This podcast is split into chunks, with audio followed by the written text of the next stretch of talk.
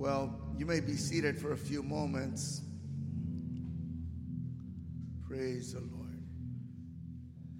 We have a um, we have a quick church meeting after service today, and uh, so don't don't run off after service is done.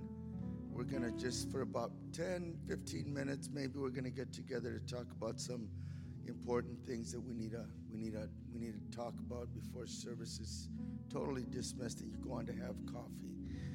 Um, I want to thank uh, uh, Brother Carlos for filling in for me last week. We were out, and um, but it's always good to come back home and to be here at Hosanna Apostolic Church. Uh, you all are, are praying for our church. We need to pray for our church. We need to ask the Lord uh, to direct and to lead the leadership of our church so that we'll uh, be united and, and be working for the betterment of the kingdom of God. And I know that you do pray, and I thank the Lord for your prayers. And uh, we're just grateful for, for, for everything that the Lord's been doing for us and for the things that we believe He's going to do for us here in the future. All right, open your Bibles with me if you would, please. Oh, just one last thing here. Order that we establish in our church, and that is when people either leave our congregation or they come to our congregation, there's a custom in our church to bring what's called a letter of recommendation for most members that are already within the church. And so we want to welcome Brother Josue Saldana. Come on up, Josue, quickly.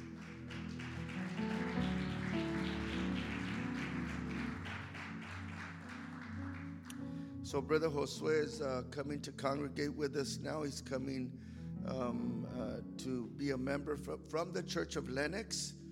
And uh, Josue is a really talented guy. You'll notice he's got a camera in his hand. He's, he's doing ministry. So he does audio, vid. So, Josue, why don't you just give us a little bit of an introduction to yourself? You know, tell everybody you're glad to be here and stuff. Don't tell them nothing else, and then tell them more or less what your ministries and things are that like. Praise the Lord, everybody. Uh, happy to be here. Happy to be a part of this church. Happy to be a part of this community and to see myself grow here.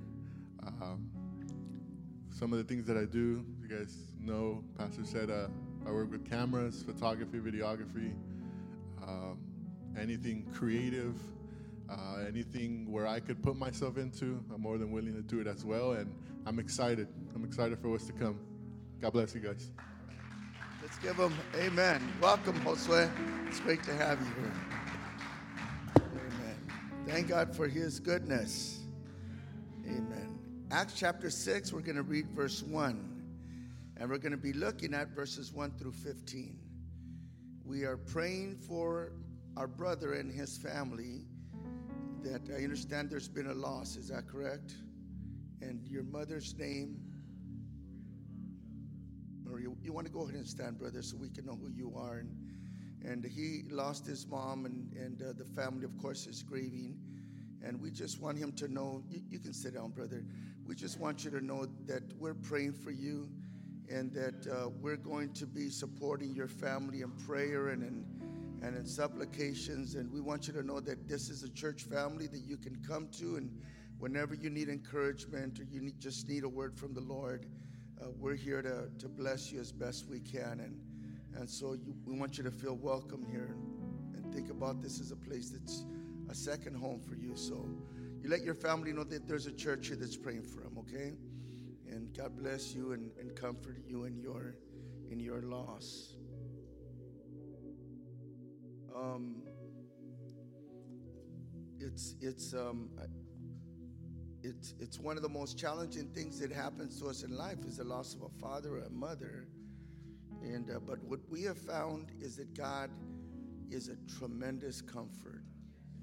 And that in those times when we're going through difficulty and pain, just we go to the Lord, which is exactly what our brother's doing here. We go to the Lord, and the Lord encourages us. He comes close to us, and He um, He strengthens our faith in everything. So we're grateful to God for his goodness. Mm, Acts chapter 6, and let's all stand just to honor the word of the Lord, the reading of the word of the Lord. Now,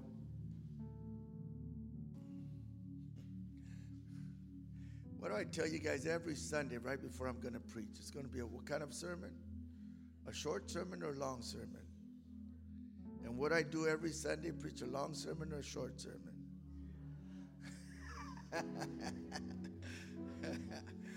All right. I promise every Sunday I'm going to preach a short sermon and I end up preaching a long sermon. So I'm going to do the same promise today, except I'm going to try to hold myself to it. So. Right, we're going to have Brother Jose go up to the office after church is over and we got to have a talk with him. All right, um, let's read the word of the Lord. And in those days, when the number of the disciples was multiplied, there arose a murmuring in the Grecians against the Hebrews because their widows were neglected in daily ministration. Father, we pray that you would bless us today as we read the word of the Lord and as we hear the word of God and as we receive it in our hearts.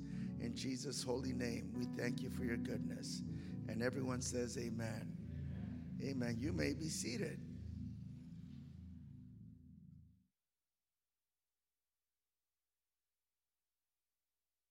Oh, there it is. Okay. I was trying to find a reason why I'm late every Sunday finishing my sermon. I couldn't find my watch or on my computer, but it's there. um, so, today, what we're going to be doing is we're going to be talking about church growth.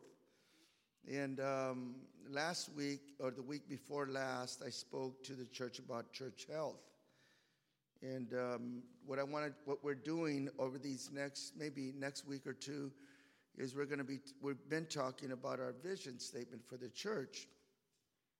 And what our vision statement is that we see Hosanna as a healthy, growing, spirit filled, apostolic, cellular church. That's, that's what we see for the church um, in Hosanna.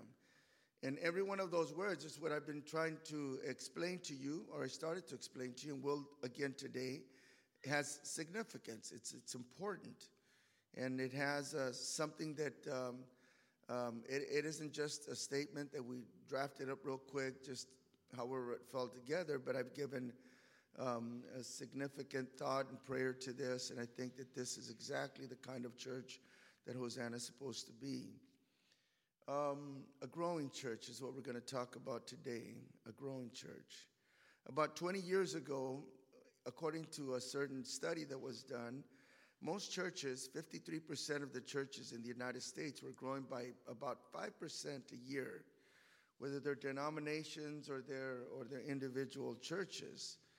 And um, in the latest uh, census that's been done by this, um, by this group of about 15,000 churches in the United States, they found that one in three, or 34% of churches in the United States, are growing in their weekly attendance to church. That means that most of the churches in the United States are, are in, in either stagnant in their membership or they're in decline. And the kingdom of God, the church was, was, I mean, the intention of Jesus, I think, is real clear in the scriptures. And I think history teaches us very, very clearly what is supposed to be happening and what has been happening over the last 2,000 years.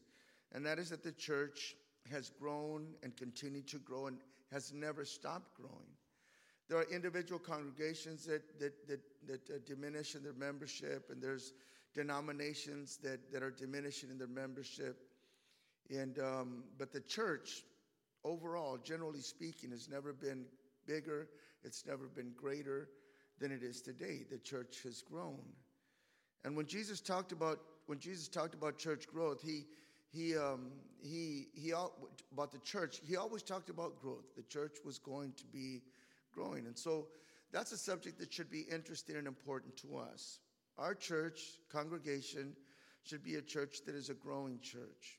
And I think that's something that should be in the mind and the heart of every one of us that are here. And um, most churches, that is, most growing churches, um, have reported that um, there were significant contributions For those churches that were growing, the vocabulary or the language or the conversation of the church was focused around the was focused around evangelism and was focused around growth. Growing churches are churches that are focused around the mission of the church. And that's an important statement, I think. Charles uh, Christian Schwarz had wrote a book that's called Natural Church Growth, uh, said this in a conference that he gave, talking about church growth. He said, We shouldn't ask the question, how can we get more people to come to church, which is a very typical question that's asked amongst church leaders. And, and uh, how can we get more people to come to church? Rather, he says, we should ask, how can our church grow in quality? And his whole idea about church growth is that if our church is healthy, if our church is, is, is, um, is focusing on growing in the quality of church that we are or that we should be, then naturally, if the church is healthy, then the church will grow and continue to grow. That's the, and I think he's right. I think that, that putting a focus on numbers is not, not the answer for uh, what we want to see in the local assembly or in churches around the United States or in our denomination. So, what I want to do, taking the story that we've studied, that we've read today, that's found in Acts chapter 6 and chapter 7, is I want to talk about church growth. And I want to take from Acts chapter 6 a couple of principles that I find there that, that, um, that we uh, can apply to our church, we can um, uh, examine in our church, and I think that the end result will be, or these rather are characteristics of churches that are that are healthy and that are growing. Um, I, I, it's it's almost impossible to talk about church growth, which is what we're going to be talking about today, without talking about Matthew chapter 28, verses 18 to 20, and I'll, we'll read that right now so if you'll find that scripture in your, in your, in your Bibles or those texts in your Bibles, Matthew 28, 18 to 20, um, we're going to think about the, what those scriptures have to say. Not everything, but just a few things.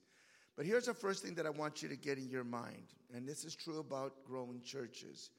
Growing churches have a clear and a compelling mission. In other words, it's not just about coming to church, it's not just about worshiping the Lord and and gathering together and enjoying our, the service. It's not just about seeing your brothers and your sisters, it's about much more than that. Growing churches have a compelling and a very clear mission. Um, so I think that's important. In Matthew chapter 28, verses 18 and 20, teach us exactly what that mission is. In fact, it is the text in, this, in the New Testament that's known as the Great Commission. And I'll read it for you quickly, and then I'll just say a couple of uh, uh, points about that text. Um, we, um, in Matthew chapter 28, verse 18, it says, And Jesus came and spake or spoke unto his disciples or to them, saying, All power is given unto me in heaven and in earth. Go ye therefore and teach all nations, baptizing them in the name of the Father and of the Son and of the Holy Spirit, teaching them to observe all things whatsoever I have commanded you. And lo, I am with you always, even unto the end of the world. Amen. So let me focus on verse number 18. And verse number 18, Jesus is saying something about himself. He says, And Jesus came and spake unto them. Here's what he said. Read it with me with a loud voice, if you will. All power is given unto me in heaven and in earth. So after the death and the resurrection of Jesus Christ, he is exalted. He is sitting at the right hand of God. We see him as the God that is exalted above absolutely everything. He is got all power and all authority in his right hand. And then in verse number 19, he says, Go ye therefore, and then continues to give instructions to the church. So it's kind of like this. It's kind of like, hey guys, I've got all power and authority. So you guys go. And what most people think is this most people think that the way that works out is that Jesus said, I've got all power and authority, so I'm giving all my power and authority to you so that when you go out, you're going to be able to preach the gospel and people are going to get saved and you're going to be able to heal the sick and, and, and raise the dead and cast out devils and all that kind of stuff. And although that is correct. I'm not saying that it's not. It's missing an essential component. Because what Jesus does not say is this Jesus doesn't say, All power is given unto me in heaven and earth. Therefore, I am giving you this power to teach all nations. He doesn't say that. Now, we understand that when we receive the baptism of the Holy Spirit, we get power. But I think the reason that he doesn't phrase it at least that way when he's talking to his disciples here is that he's trying to communicate to us that the power to preach the gospel and to reach the nations is found in a relationship with the one that has all the power.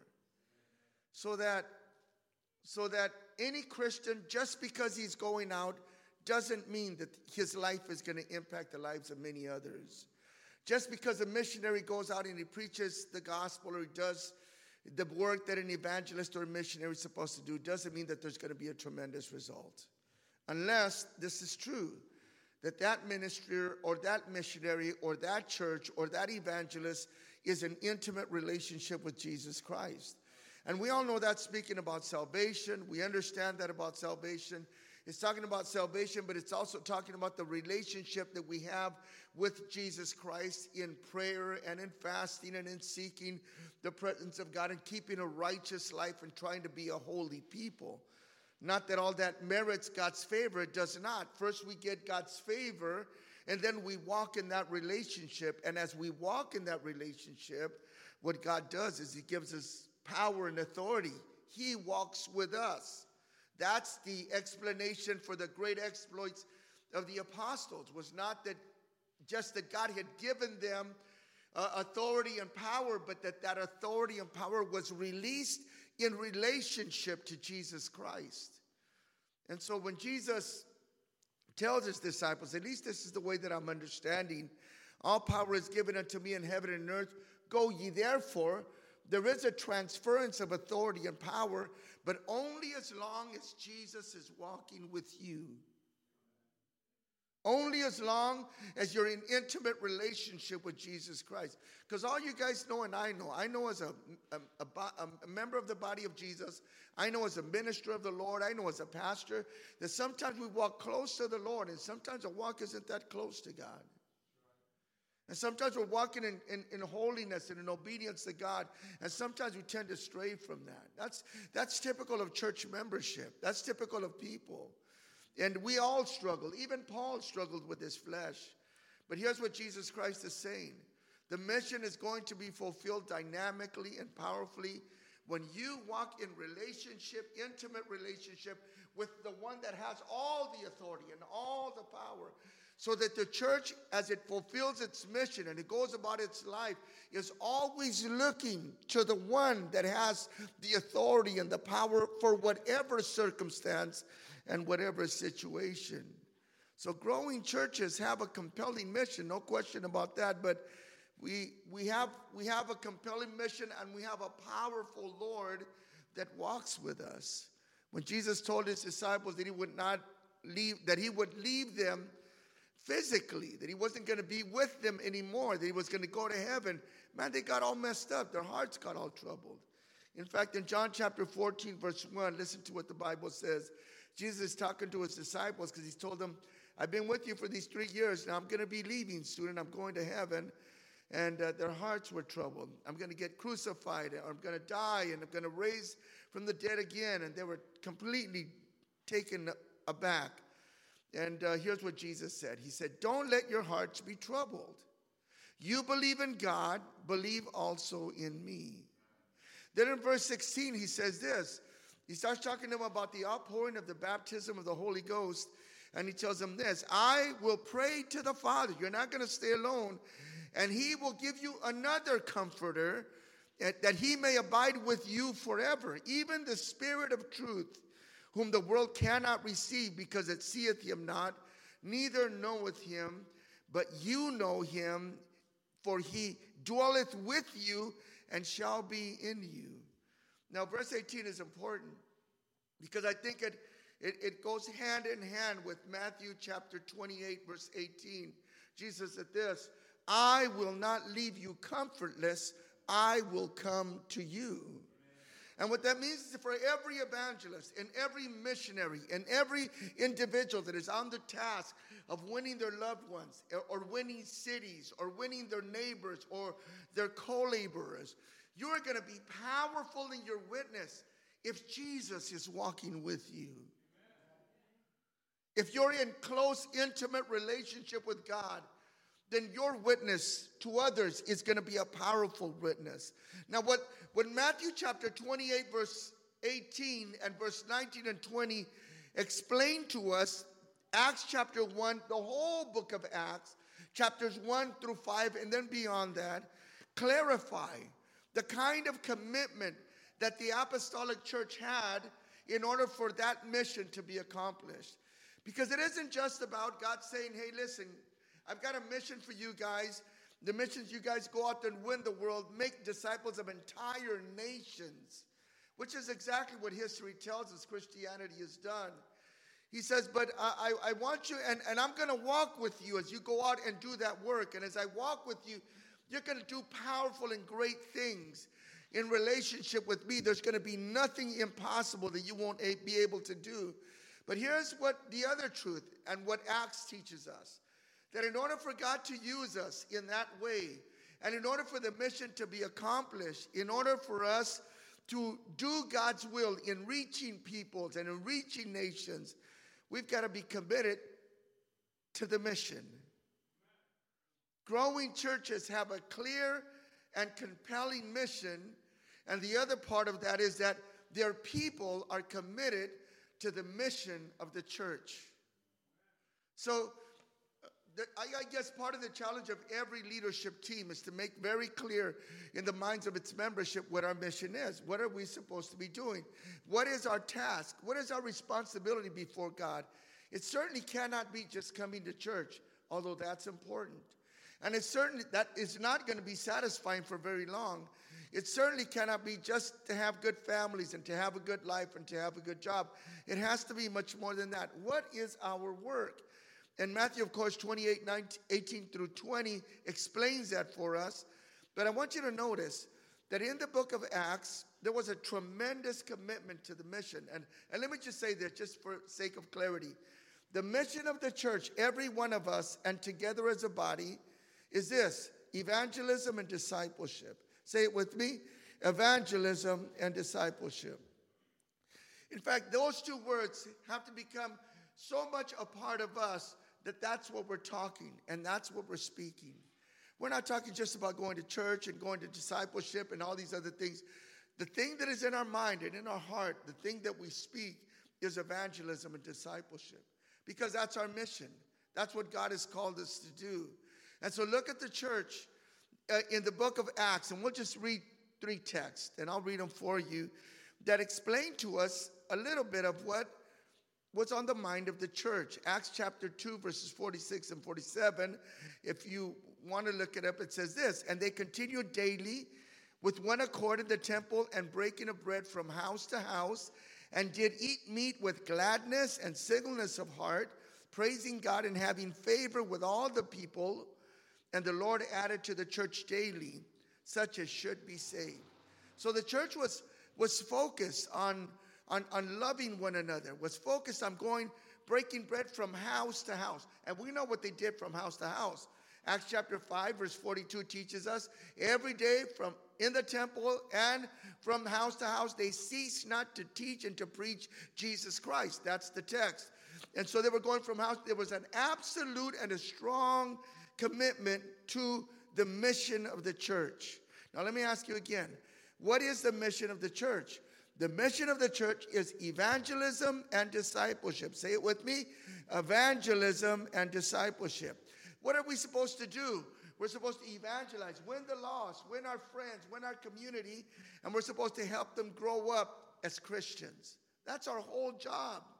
That's everything that the pastor, the ministers, the deacons, the church members, the church organization, the church structure, everything about the church should be revolving around those two things. We have a mission. And the mission of the church is to evangelize and to disciple. And so Acts chapter 2, verses 46 and 47 lays it out clearly. They were going from house to house. They were eating bread. They were happy. They were glad. There was unity, singleness of heart.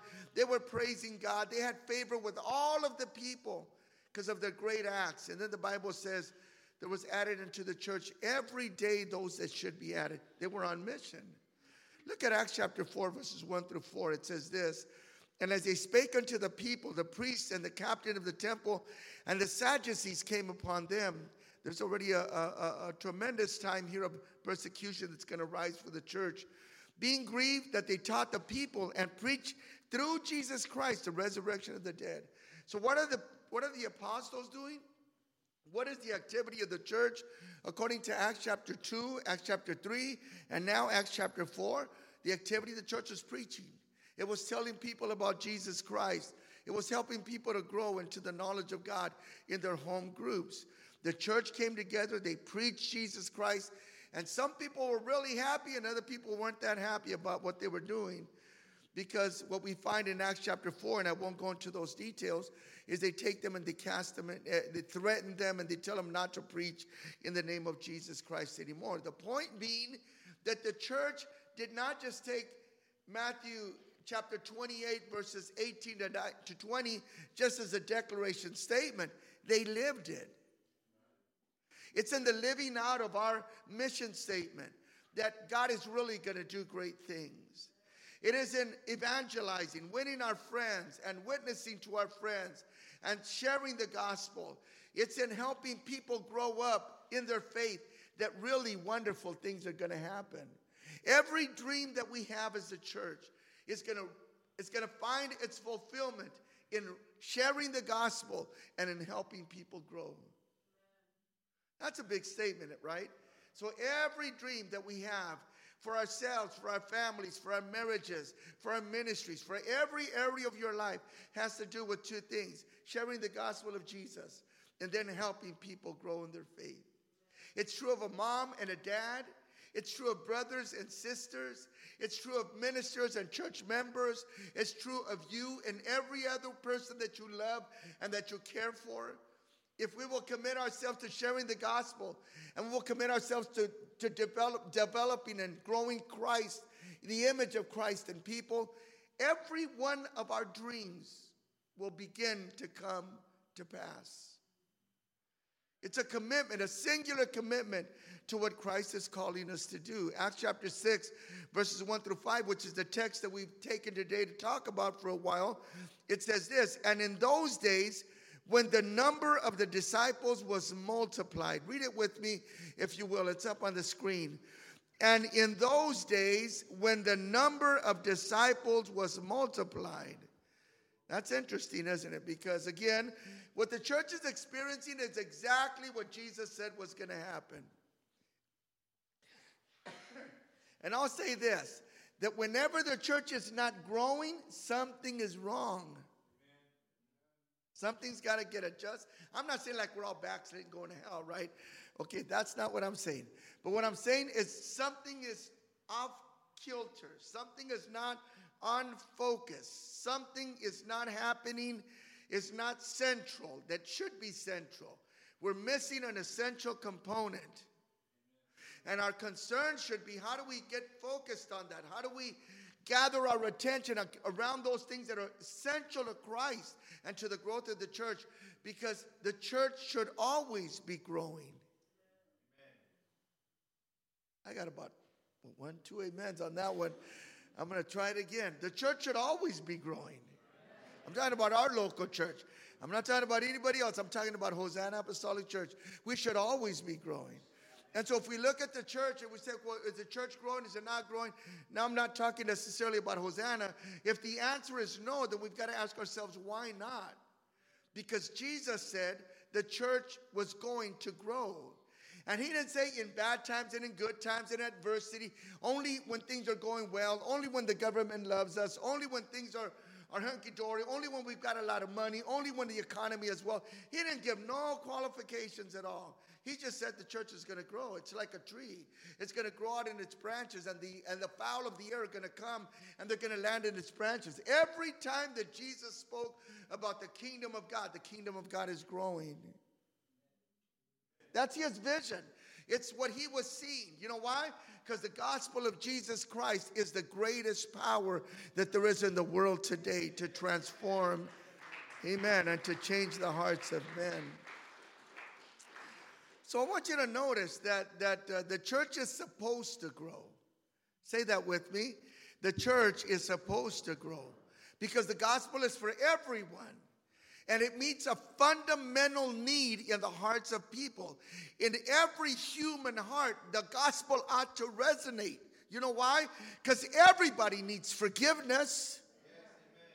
And everybody needs a reconciled relationship with God.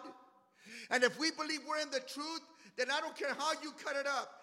Buddhism is not going to satisfy, and Islam is not the answer. And whatever other world religion you can come up with, it is not going to do the job. If we believe there's only one way to reconcile with God, and that's Jesus Christ and the blood of Christ and Calvary, come on, somebody give the Lord hand praise right now. Then we believe that we're on task when we're sharing the gospel with other people in bringing them to the forgiveness of their sins, which they need, and bringing them into a proper relationship with God, which they obviously need. Say amen. amen. Look at your neighbor and tell him, I'm, I'm on mission. I'm reaching the lost. That's my task, that's my job. And so let me go on. Let me go on from there and just say this. Next point that I find in this text is found in that same verse. And here's the, here's the second point. The second point is this that growing churches are messy churches. This is a messy church.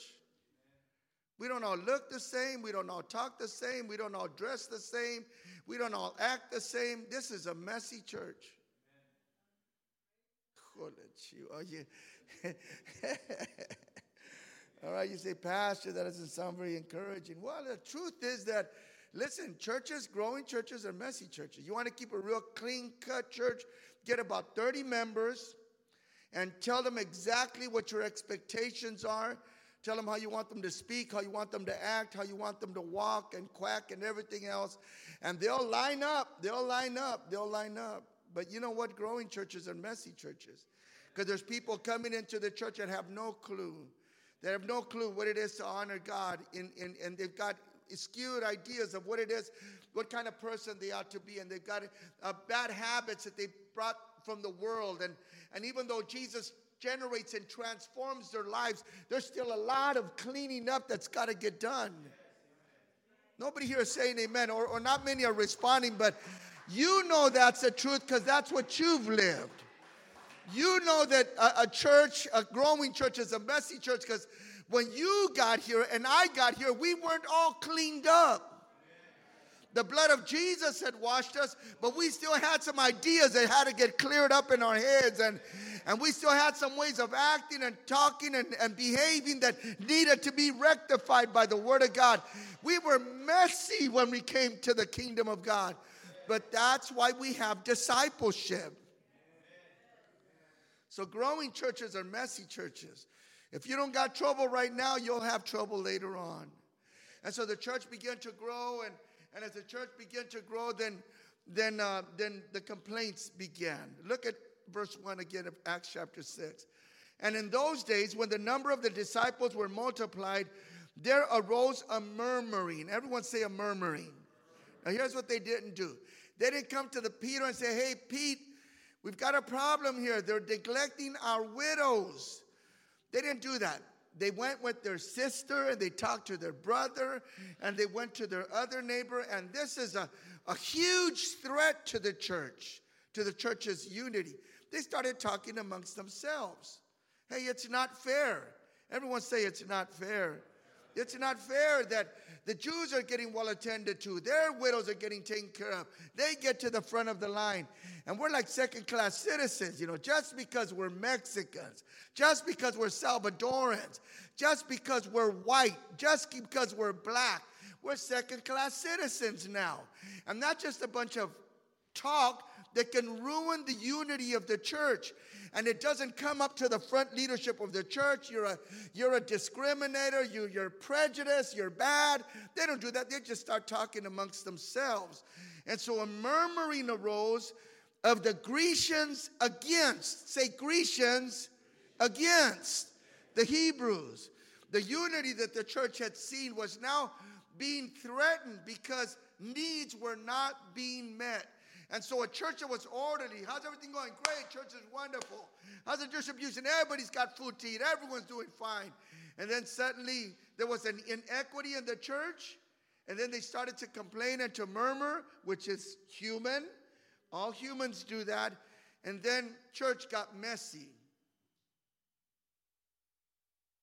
Forget messy here. This was a little mess. This is like spilled milk, all right? Later on, Paul is going to go into the Gentiles and preach them the gospel, then it's really going to get messy, and it stays messy till today. I think this is what it means to be a Christian. And somebody else says, No, I think this is what it means to be a Christian. Somebody says, I think a Christian should dress and look this way. And somebody says, No, I think a Christian should dress and look this way. Somebody says, I think a Christian should believe this. This is important. Somebody else says, No, I think this is important. And since the Gentiles came into the church, they messed the church all up. But the bad news is you're all Gentiles. Amen. We messed the church up when we came into the church. And ever since then, there's no such thing as a uniform, tidy, neat little church where we all have the same culture, we all have the same uh, fundamental ideas. No, the church has been messy since the church began to grow. If you want to keep a church that's really neat and tidy, don't grow the church. But when the church begins to grow, things start to happen. Now, remember, I don't know if I've told you the story, but I'll tell you the story today. Church is messy. Uh, there's a brother Mascareña. I remember talking to him some years ago. Very successful pastor, hugely successful pastor in the area of San Diego, apostolic man. And uh, brother Mascareño told me on one occasion that he was um, talking about the dress standards of, of ladies and modesty, right? Women should be modest as well as men. And uh, he was telling me that uh, when he was preaching on a Sunday service, a lady came into the church and she was like, man, she was like totally immodest. She came in, he says, and he drew her attention. She drew his attention. He, he thought as he's preaching, I don't know if he was preaching or sitting at the platform, he thought, how, how dare this woman come into a holy setting and, and dress that way? And he was a pastor, you know. So he says, I made up my mind. I'm not going to pray for her. You know, that woman, she's just an offense to, to the holiness of God. And how dare her? And so he went and started, when, when after he got done preaching, started praying for people over here and praying for people over here. And, and as he got closer, closer, she came up to the altar, got on the other edge over there. And he got closer to her. He told me, he said, You know, Pastor Salazar, when I got to where, right where she was, I noticed that she had been filled with the baptism of the Holy Spirit and that she was speaking in other tongues. And when I saw her speaking in other tongues, God spoke to me and He says, You'll reject her. He says, But I'll take her. Isn't that incredible? And then he said, you know what, just, I, of course, you know, she was like indecent. And she said, I want to get baptized. I want to give my life to God. And eventually he says, we baptized her. And, and then we started teaching about modesty and teaching about, uh, uh, you know, the right decorum and stuff. And then one day she comes into church, he says, and she walks straight up to the pastor. She goes, look, pastor, I'm decent. And he said, brother, she wasn't much better. you know why? Because church is messy. Because people have different ideas, different convictions. They have to grow in the faith. We come into the church all kind of with all kinds of ideas and expectations and everything else. And then what happens in, in our conversion is we come with those things still in the kingdom. And in discipleship, God begins to clean us up and say, that idea is not good. And you gotta get, you gotta fix this. You take care of that and leave that behind. And He begins to clean us up until we look and talk and speak and live a lot better than we did before. But as we're getting better, other people are coming into the church and they don't look like us, they don't talk like us, but they're a part of us. And they are a part of the church. They've been washed by the blood. And so, what we're supposed to do is love them and care for them and disciple them and teach them until they grow into the stature of Jesus Christ. Now, I know it'd be a lot easier for pastors and some of us church members if members were just neat, but they're not neat all the time. And neatness doesn't, it's not, it's not attractive, it's not nice. Not neatness, messiness, excuse me. Now, you parents know, you know, if your children have bedrooms, go clean your bedroom. Why do you do that? Because you walk into a bedroom and it's a mess. They got church thrown everywhere, socks, dirty socks, and shoes, and, and the bed's undone. And some of you are feeling convicted right now, but that's all right. And, and all of this, you know, you walk into that bedroom, you're kind of like, oh my goodness, you know, what happened here? And, um, and, and, and it's messy and it doesn't look good. But hey, still your daughter, still your son, still a part of the family. They're messy, but they're part of the family. Come on, somebody say amen. And what I'm saying is that we got to be a church that's a loving church. We have to be a church that's not just an evangelizing church, because all, if all we do is evangelize and we don't help people grow up, the whole church will get messed up. We've got to love people into the kingdom how they are. And when they get into the kingdom, then we begin to help them to grow and to develop until they come into the stature of the beauty of Christ. The goal of their life should be to magnify God the most that they can in every possible way that they can so that Jesus Christ is evident in them. And so, listen, the, the widows were being neglected, and that's, that's true. It was a bit of a mess. Well, how was the problem solved? Point number three growing churches have growing leadership. Or let me just, and ladies, you're going to have to be you ladies all right? All the ladies say amen. You guys, you're going to have to trust me here for a little bit. But come speak a truth that's not popular. I don't care. But, but I'm just going to say growing churches have strong masculine servant leadership. And that goes against uh, all of the feminist ideas that, that young people are being taught in school today and that's prevalent in our culture. But the truth is that growing churches have strong masculine servant leadership. The question for the churches is not why are women coming up, it's why are men sitting down.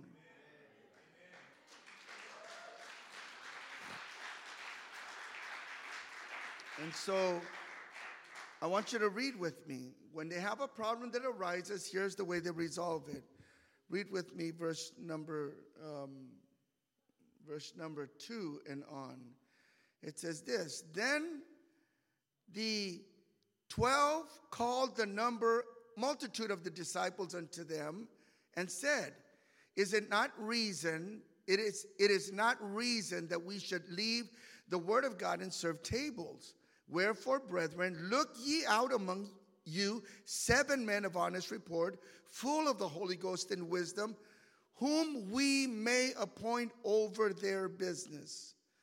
But we will give ourselves continually to prayer and to the ministry of the word.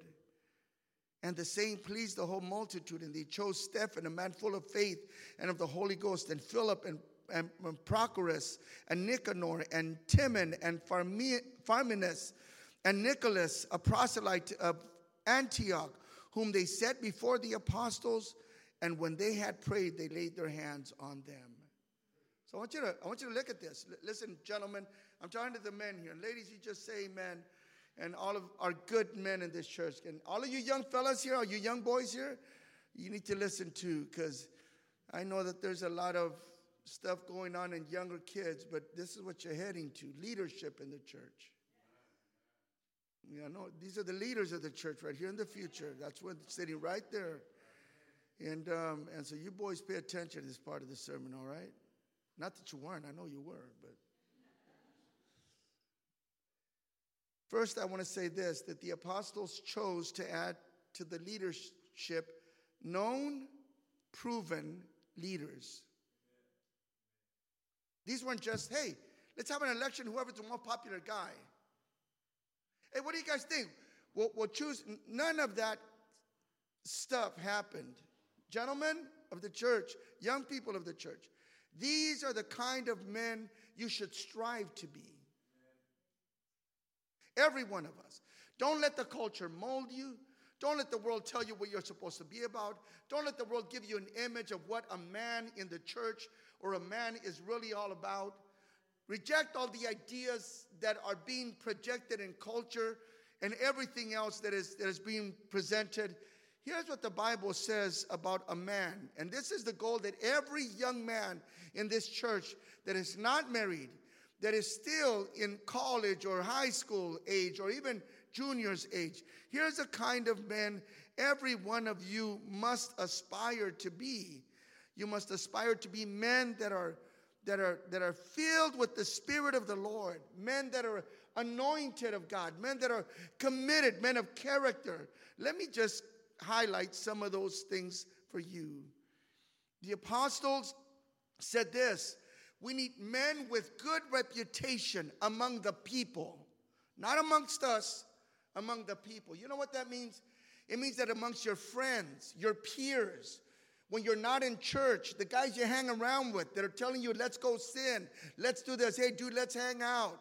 Whatever they're inviting you to do that is not godly, that is not going to help you to grow in righteousness, that's not going to help you to be more like Jesus Christ. When you're hanging around with those kinds of people, you stand on your convictions. You live your faith. You will not compromise. You share Jesus Christ. You take your stand and you make it known. These are the kind of men that these men chose. And these are the kind of men that our young people, uh, our young men, and our juniors, younger men, must aspire to be. Don't look to all of the stars that are fallen stars in the world. Don't look to WrestleMania and all those kind of MPG or whatever those fighting things are to try to be like them. Don't try to imitate the world, whatever they say is beautiful or great. Don't imitate that. A politician or whatever. Look, we have a standard. And the standard is that the men that were going to be chosen for this job had to be seven men of honest report. And that means this that they have a great reputation outside of the church. And I would ask you guys, all of the men of this church, what kind of a reputation do you have amongst your peers? Orale, man, Philip is awesome, man. See, I know he's a Christian, you know, but he's one of us too. You got to be careful about that kind of stuff. There has to be something that stands out about you, that sets you aside. Because every young man in this church is a potential leader of this church. And every mother of this church must look at their sons as, as disorderly and as messy as they are, and everything else, uh, the good and the bad that comes with them. You must look at them as potential leaders of Christ's kingdom. And you must raise them up in that context. They're not to be raised our way, they're to be raised God's way. They're not to be raised to be sons that will make us proud. They're to be raised to be sons that will make Christ proud. There's a huge difference in the value systems because every one of us can never be agreed on what we like and what we don't like and what we aspire and what we don't aspire. But we must all agree on what Jesus says is a great man or a great woman. That standard in the Bible is clear. And it is to that standard that we must aspire. Oh, somebody say amen. Everyone say character. Guys, we must be men of character. If God is going to promote us, if God is going to use us, if God is going to do something greater with us, if our, our ministry is going to go to the next level, if God's hand is going to be upon you, we must be men of character. If you have no character, there's no foundation upon which God can build a ministry. If you don't have character, there's not much foundation upon which God can build a satisfying marriage. If there's not character, there's not much foundation to build a great career. Everything that is important in life is dependent on your being a man of God, a man of character that is unwilling to compromise. And if that's true of our young men, that they should strive, listen, guys, I'm not telling you guys you're there. I know you're not. And I'm not telling our young people are there. I know they're not, but we're striving towards that. Is that right or that not true? At least you can say this of myself I'm trying.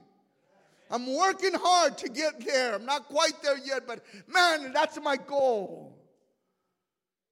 That's an important thing. Then the next thing the Bible says is that they had to be full of the Holy Ghost. That means genuine spirituality. It doesn't say they spoke in tongues, it said they were filled with the Holy Spirit, with the Holy Ghost. That's genuine spirituality. You know when you get filled with the Holy Spirit, when you speak in tongues? No. You get filled with the Holy Spirit in relationship to Jesus Christ. When you're connected with Him, when He's the love of your life, when He is the greatest treasure of your life, when you're talking to Him and you're communing with Him, when He is your life partner, He walks with you and He talks with you. When you're in that kind of a relationship, you're filled. And I'm not diminishing speaking in tongues. That is the initial evidence of having received the baptism of the Holy Spirit. I do not question that doctrine. That is the truth. But there is a chord, a section of believers that say, I just got to speak in tongues. And once I speak in tongues, I'm good. There are husbands that are tired of hearing their wives speak in tongues because they speak in tongues in church and at home they're mean. And there's wives that are tired of having their husbands. So rather than speak in tongues, I just won't say nothing. Speak in tongues in church because they're not faithful. There is a superficial kind of Pentecostal spirituality that all you have to do is the minimal. You know, that's not what we're talking about here. These men, yes, they were tongue talkers, but that's not all they were. There was some depth to their spirituality. They acknowledged and walked in communion with God. He was the source of, of everything that was good about them. It's not just they had the Holy Ghost, it's they were filled with the Holy Ghost. There was a genuine spirituality in their lives. And then the last thing is they were full of wisdom. Well, what's the difference between wisdom and knowledge? Wisdom, knowledge is simply knowing or being aware of something. Wisdom, on the other hand, involves the ability to, to, to make sound judgments. You take what you know and then you make great decisions. Everybody here, there's not one person, I don't believe here, that knows how we ought to live and the kind of decisions we ought to make. What makes the difference between knowing what you should know as a Christian and a wise man is that the wise man takes what he knows and then he makes great decisions. Amen. Right. So, what I'm saying is this that as the needs of the church grow, we need this caliber of men to step up and assume responsibility and to say, I'm going to work for the kingdom of God. We say, well, Pastor, where does that leave women? Well, that leaves women with great opportunity to minister also. Because God doesn't just use men, He uses women. Say amen. But I'll tell you the kind of church I don't want to see. I don't want to see a church that's led by women. I want to see a church that's led by men. I don't want to see homes that are led by women. I want to see, unless you're a single mom, I want to see homes that are led by the men. Mm. Now I know that's not very not very popular now because today egalitarianism is very popular, which endorses even within Christianity a broader sense of what leadership really is. And in egalitarian ideas, both genders, male and female, assume re- leadership in the home and assume leadership in church. Equal leadership. There's, they're not different.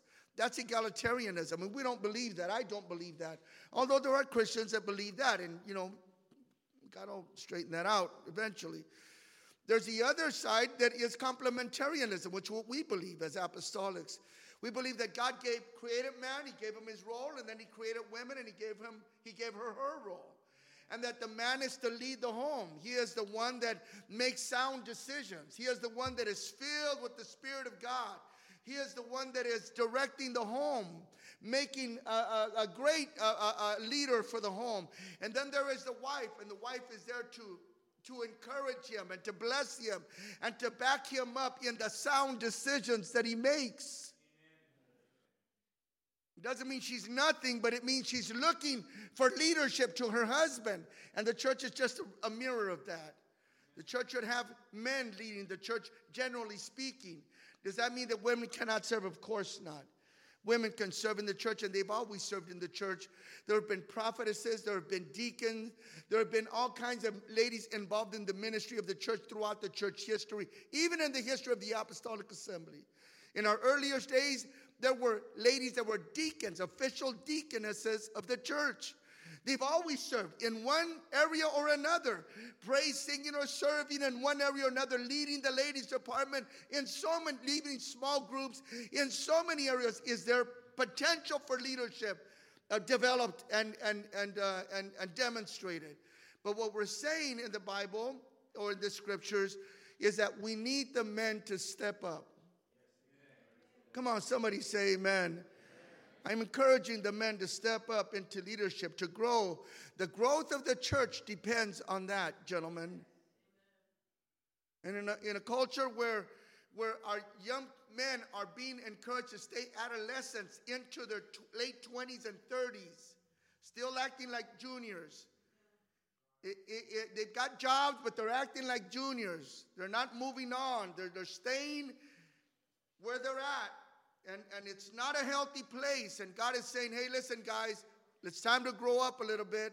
And it's time, how do you do that? You assume responsibilities. And you become responsible in doing the very best that you can do in whatever responsibility you've been given. Say amen. amen. Of course. That's what marriage is about, isn't it? Well, not all marriage. You know, it's about love and hugging and kissing and having children and growing families and all that beautiful stuff. But but you know what? Why men grow up in marriage? Because we assume responsibilities we otherwise would not have chosen to take on. And we do things because our wife makes us do those things. Right? And so, how does God get us to grow up? He entices us with a beautiful wife. And uh, not a wife first, but she's just beautiful and she smells good and she looks good and, and everything else. And we just we get hooked, right? Get hooked. She puts the hook in us, and that's it. We're done.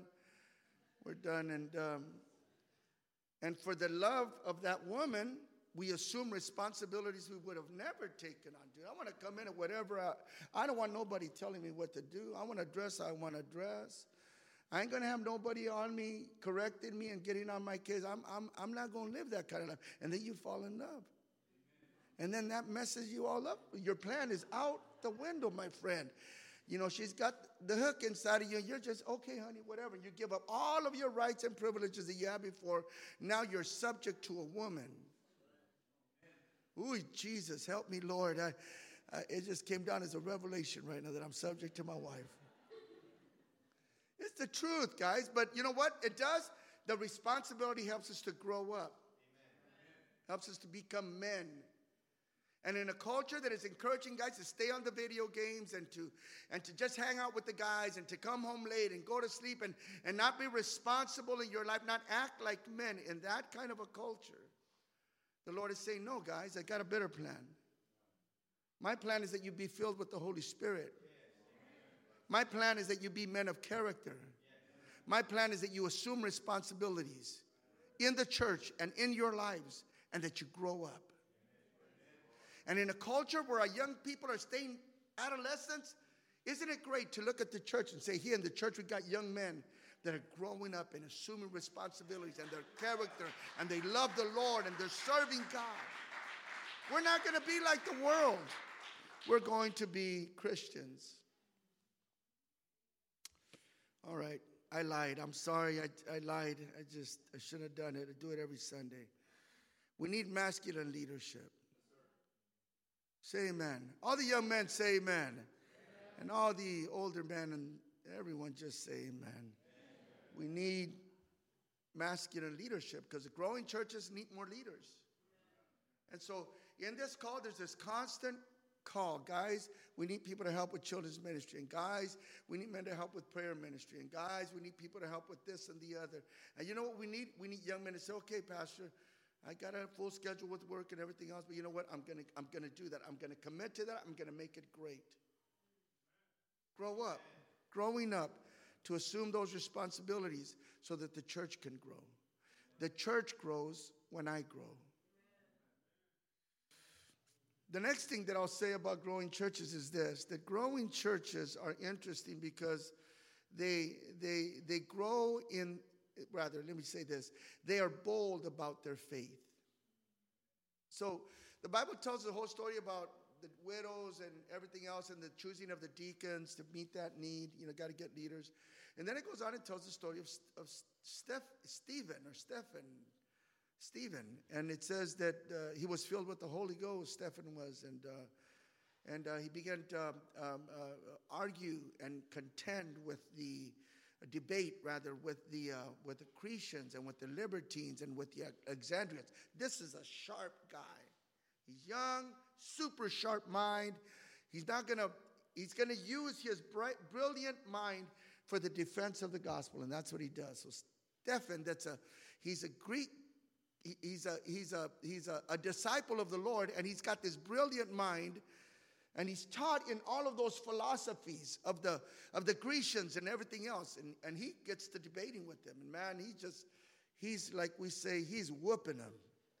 And he's just defending the faith, and he's so articulate and so powerful in his word that in verse 10, the Bible says this And they were not able to resist the wisdom and the spirit by which he spake. It's an awesome guy. You know what? It's a good goal.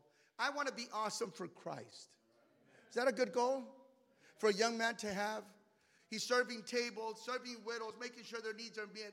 But he's saying, God's got something else for me. I want to be awesome for God. So, in order for me to get there, I'm going to do great at what I'm doing, but I'm going to be doing something even better than that. I'm going to be awesome for the King.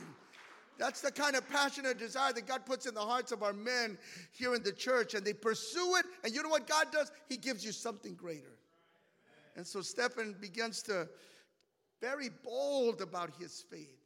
A church must break through its timidness in order to grow. And let me tell you how we break through timid, timidity.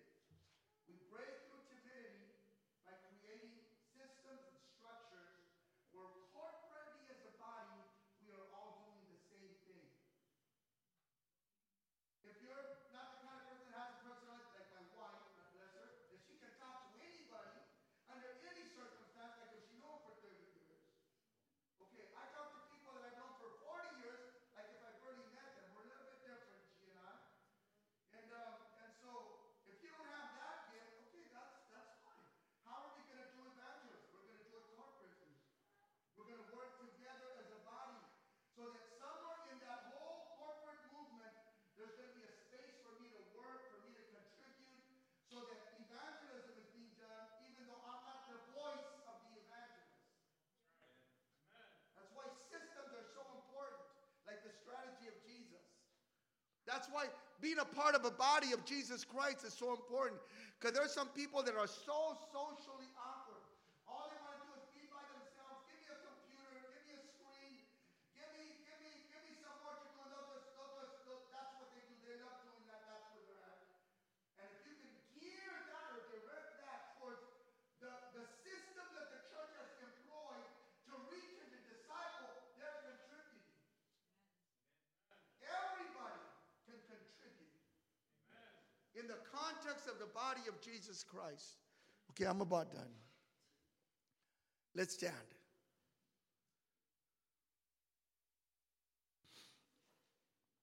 Everyone can contribute.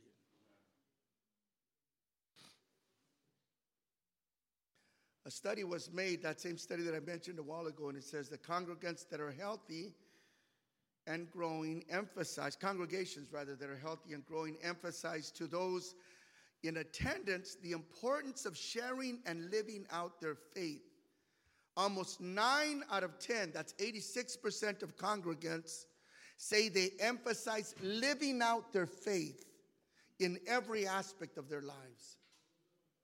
And 62% of those growing churches emphasize talking about one's faith and with those who are not in the church. So they talk amongst themselves and then they talk about their faith outside of the context of their church. But you know what they are? They're focused on the mission. So, what I'm proposing to you folks is that um, that we all see ourselves as participants in a church that is growing.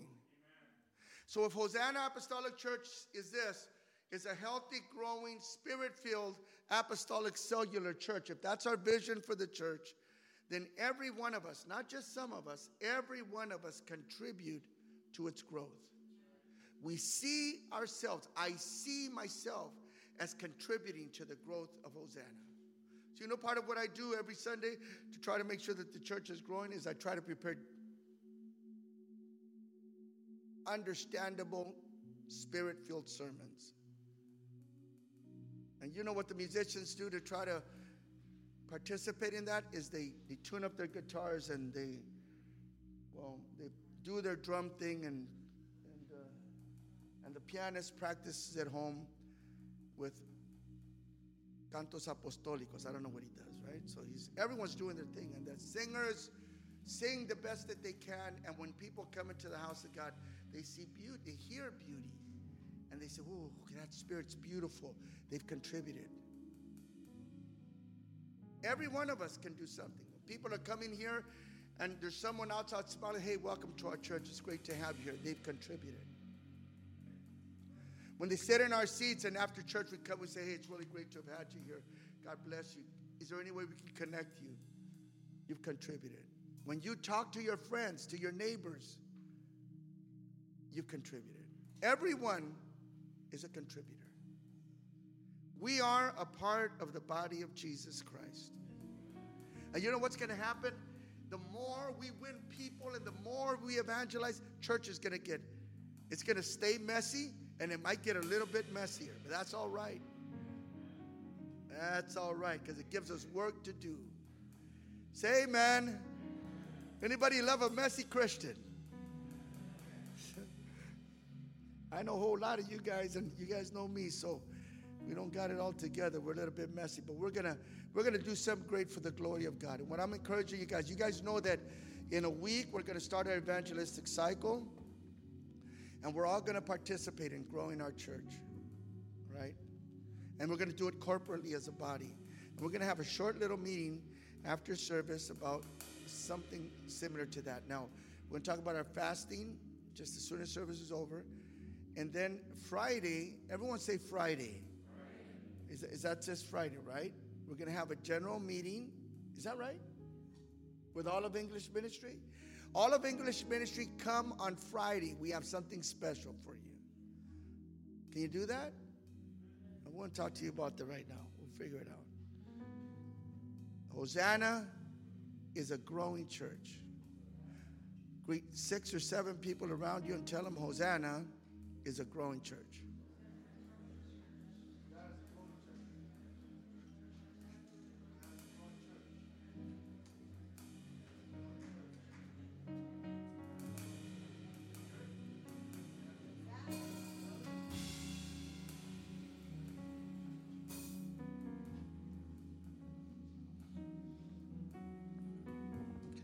Praise the name of Jesus.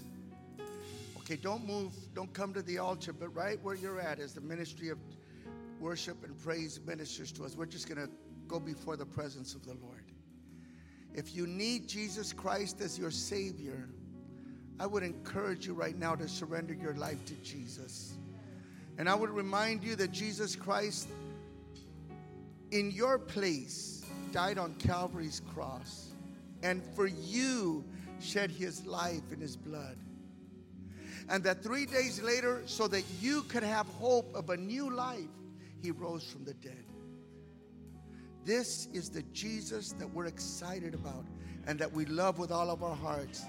And this is the Jesus that's going to change the lives of our world, our friends, our loved ones. So I encourage all of you In the name of Jesus, let's just lift up our hands right where you're at in Jesus' name. As the worship team ministers to us, let's just thank God for a few moments. Father, we're so grateful in the mighty name of Jesus, in the mighty name of Jesus, for every good thing that you've done, for the young men that you're raising up, for a church of committed men to the gospel of Jesus and to their local church. I thank you, Father, for your the movement of your spirit amongst us in the name of Jesus for godly women and for godly young ladies. I thank you, Lord, for a body that is ready, that is committed to the mission that you have given us. Oh, Holy Spirit, move amongst us. Move amongst us in Jesus' holy name. We thank you, Father. Bless the name of Jesus. Let's go before the Lord, folks, just for a few moments.